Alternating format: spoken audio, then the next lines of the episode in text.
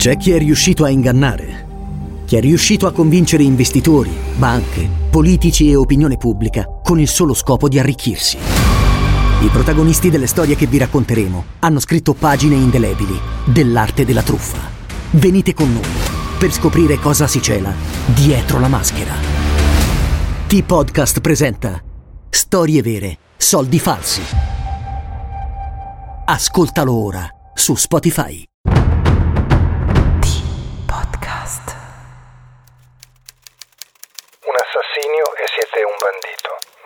Milioni di morti e siete un eroe.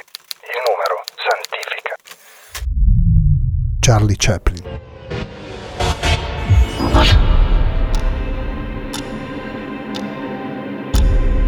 L'Italia è stata teatro di crimini feroci e per molti di questi non è mai stato trovato il colpevole. Non è mai stato trovato il colpevole.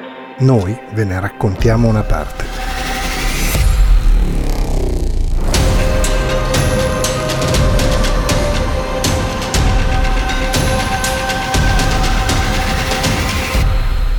State ascoltando Spaghetti Thriller, i delitti irrisolti del bel paese.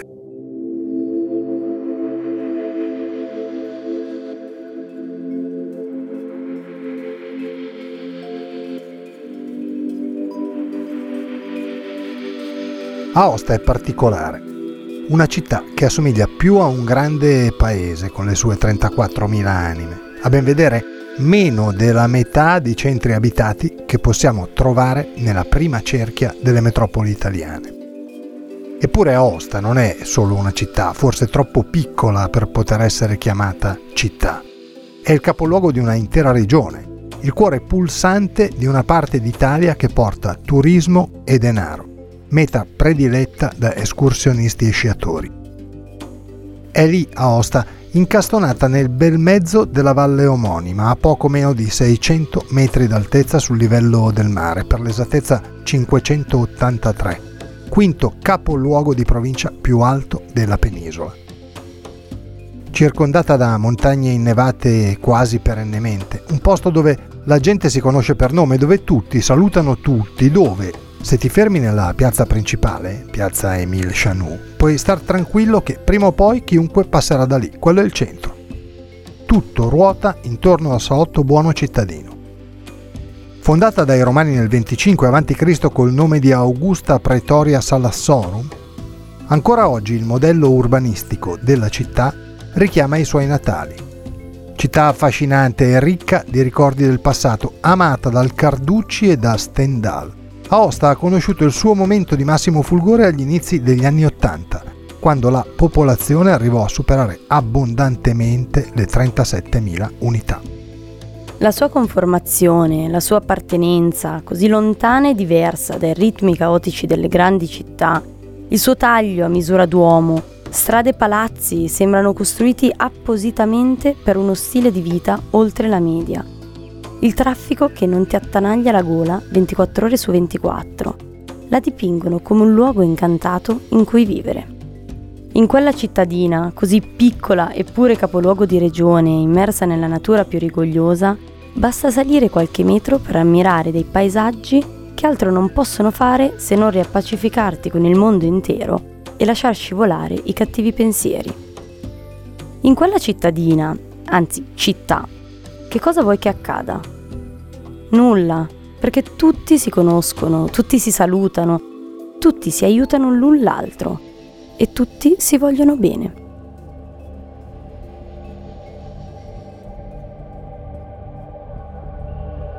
Oppure no.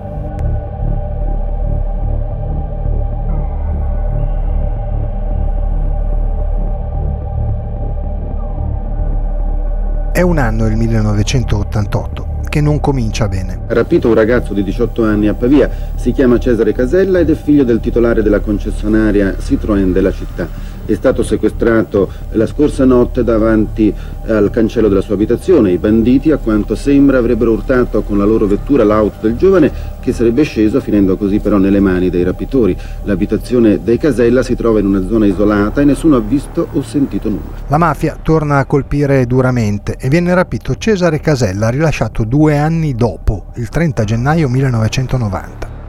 Così comincia febbraio. E il giorno 1 è un lunedì, nello specifico un lunedì freddo, tipicamente invernale, con neve a sprazzi e temperatura sotto lo zero. Aosta si sveglia e inizia a muoversi, ancora intorpidita dal fine settimana appena concluso, nel quale ha dovuto subire il solito assalto dei turisti provenienti da ogni dove per godere delle piste da sci di quelle montagne che la incorniciano, trasformandola in un paesaggio fantastico. Al 128 di via Saint-Martin de Corléans, periferia del capoluogo aostano, anche il professor Massimo Vichi si sta preparando per uscire. Il professor Vichi insegna diritto ed economia politica in un istituto di ragioneria della città, dove ha iniziato a lavorare da qualche mese proveniente dal tecnico Panorama di Châtillon, 30 km circa dalla città. In realtà il professore si è trasferito dopo una serie di episodi spiacevoli accaduti al Panorama. Nulla di che, ci mancherebbe, però Massimo Vichi, eccellente insegnante con grande conoscenza della materia e passione nell'esporla ai suoi alunni, non gode certo di particolari simpatie tra i ragazzi. In parte per un carattere chiuso e introverso, ad esempio non partecipa mai alle classiche cene scolastiche in occasioni particolari, festività o chiusura dell'anno.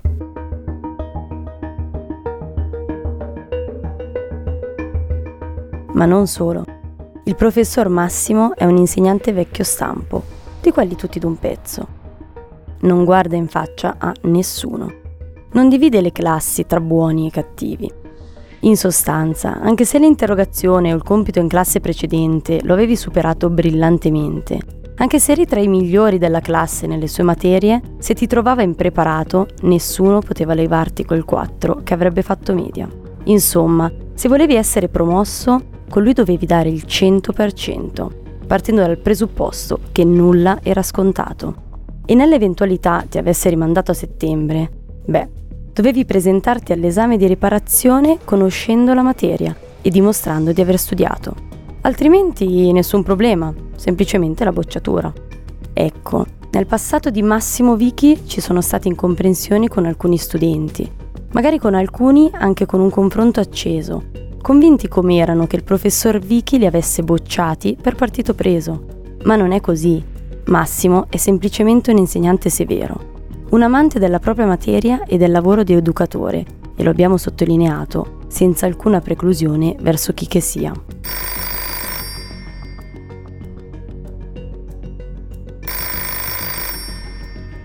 Sta di fatto però che nei mesi precedenti, quel febbraio 1988, il telefono di casa Vicky squilla ad ogni ora del giorno e della notte. All'epoca non si poteva risalire all'identità del chiamante e, quando veniva alzato il ricevitore, erano brutte parole, minacce, non solo per la persona di Massimo, ma purtroppo anche per il resto della famiglia.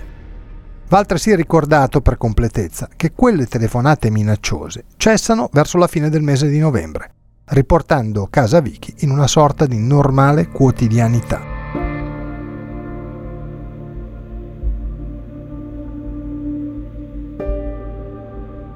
Quella mattina, quel primo febbraio, così freddo e così invernale, il professore si sta preparando per uscire.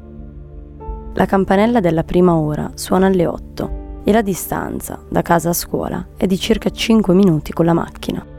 Massimo usa l'auto per recarsi al lavoro e quando finisce va a prendere la figlia a scuola per portarla alla nonna. Sette e mezza.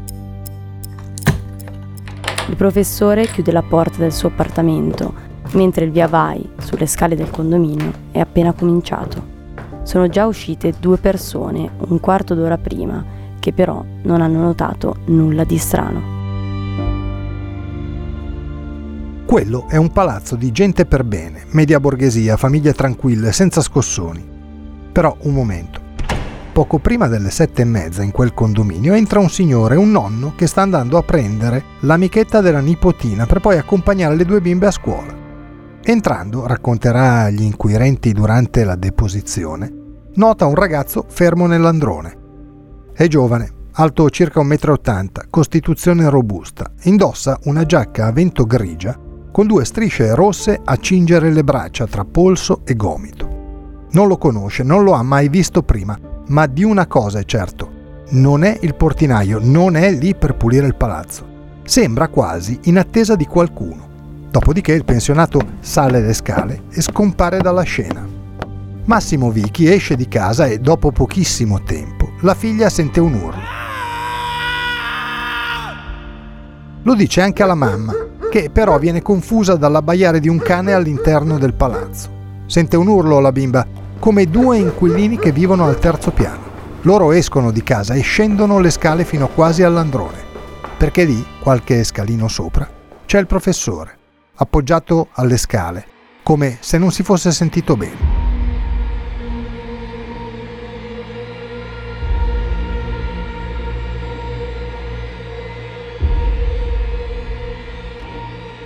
I due, non appena si avvicinano, capiscono che il Vicky non è che non stia bene, è stato assalito. Chiamano immediatamente la polizia e l'ambulanza. La corsa è disperata. I soccorritori provano a tenerlo in vita in ogni modo, ma Massimo non ce la fa e muore. Dopo aver ricevuto 11 coltellate, una al fegato, due poco sotto la clavicola sinistra e altre otto sulla schiena, quasi a formare uno strano disegno rituale. Ma no, di rituale non c'è nulla. La disposizione dei colpi è data dallo scivolamento naturale del corpo di Massimo una volta colpito. L'assassino ha infierito sul professore con un coltello presumibilmente a serramanico o comunque tagliente da un solo lato, largo un centimetro circa e lungo non più di 10. Sì, un coltello, che non si troverà mai per inciso, nonostante la polizia abbia setacciato ben più di una volta i dintorni dell'abitazione con estrema attenzione e cura.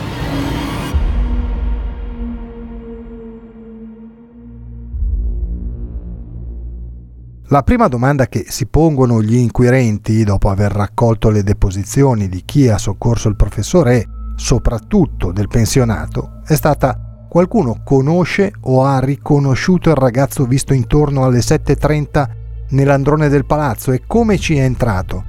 Perché per entrare in quel condominio devi avere le chiavi o qualcuno che ti apre. Il portone altrimenti è sempre chiuso. Un altro testimone, un automobilista che sta percorrendo la via sovrastante Casavichi verso il centro, afferma di aver visto un ragazzo correre verso la periferia cittadina quel primo febbraio intorno alle 7.40. Non è in grado di riconoscerlo, portava una sciarpa sul viso, ma ha notato le strisce rosse sulla giacca a vento grigia. E il ragazzo correva, sì, ma zoppicando. Zoppicava naturalmente o si era ferito nell'eventuale colluttazione col Vichi? Le indagini, coordinate dal sostituto procuratore di Aosta, Luigi Schiavone, partono subito, senza perdere neanche un minuto. Quella stessa mattina la polizia entra all'istituto Panorama di Chatillon e controlla cappotti e giubbotti degli studenti che avevano avuto a che fare in passato con il professor Vicky. Ma niente, non si trova nulla di particolare, è tutto in ordine. Però gli inquirenti non mollano la presa sulla scuola. Sono convinti che l'assassino possa provenire da quel luogo. Magari è uno di coloro che si erano scontrati con i modi duri e puri del professore.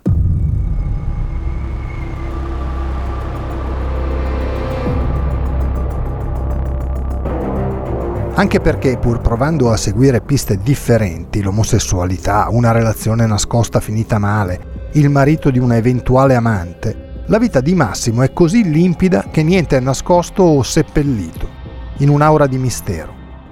Il solo peccato del professore, che aveva preso i voti presso i servi di Maria, poi smessa la tonaca, si era spostato a Bologna, dove si era distinto, per così dire, nel periodo della contestazione e, per finire, trasferimento ad Aosta per chiudere il cerchio della sua storia. Aveva 47 anni, una moglie, una figlia e sempre le stesse abitudini, tranne, come dicevamo, quel peccatuccio che non è un peccatuccio.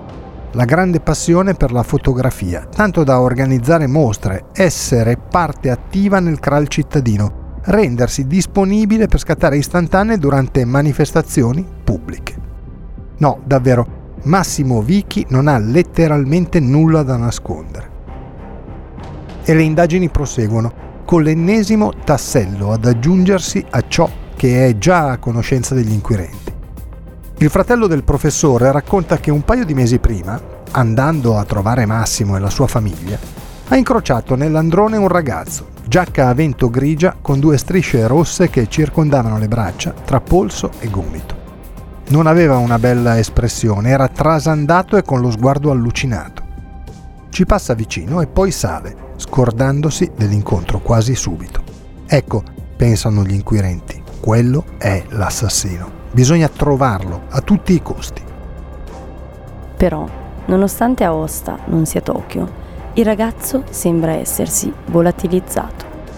Sì, nel corso delle indagini vengono scoperti gli autori delle telefonate minatorie al professore, però loro con l'omicidio non c'entrano proprio. E pian piano il caso del professor Massimo Vichi si perde nei faldoni della procura.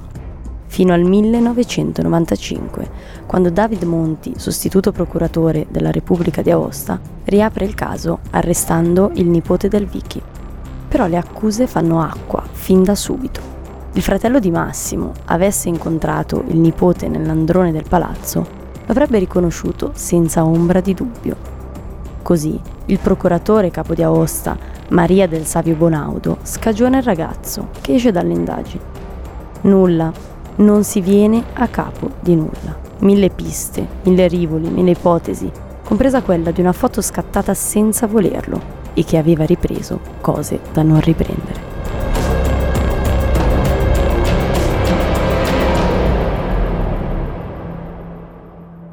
Comunque sia, comunque, Massimo Vichi, professore di diritto ed economia politica alle superiori ad Aosta, una città che somiglia più a un grande paese dove tutti, o quasi, si conoscono, una vita cristallina dedita alla famiglia, all'insegnamento, alla fotografia, sta ancora aspettando giustizia da oltre 30 anni.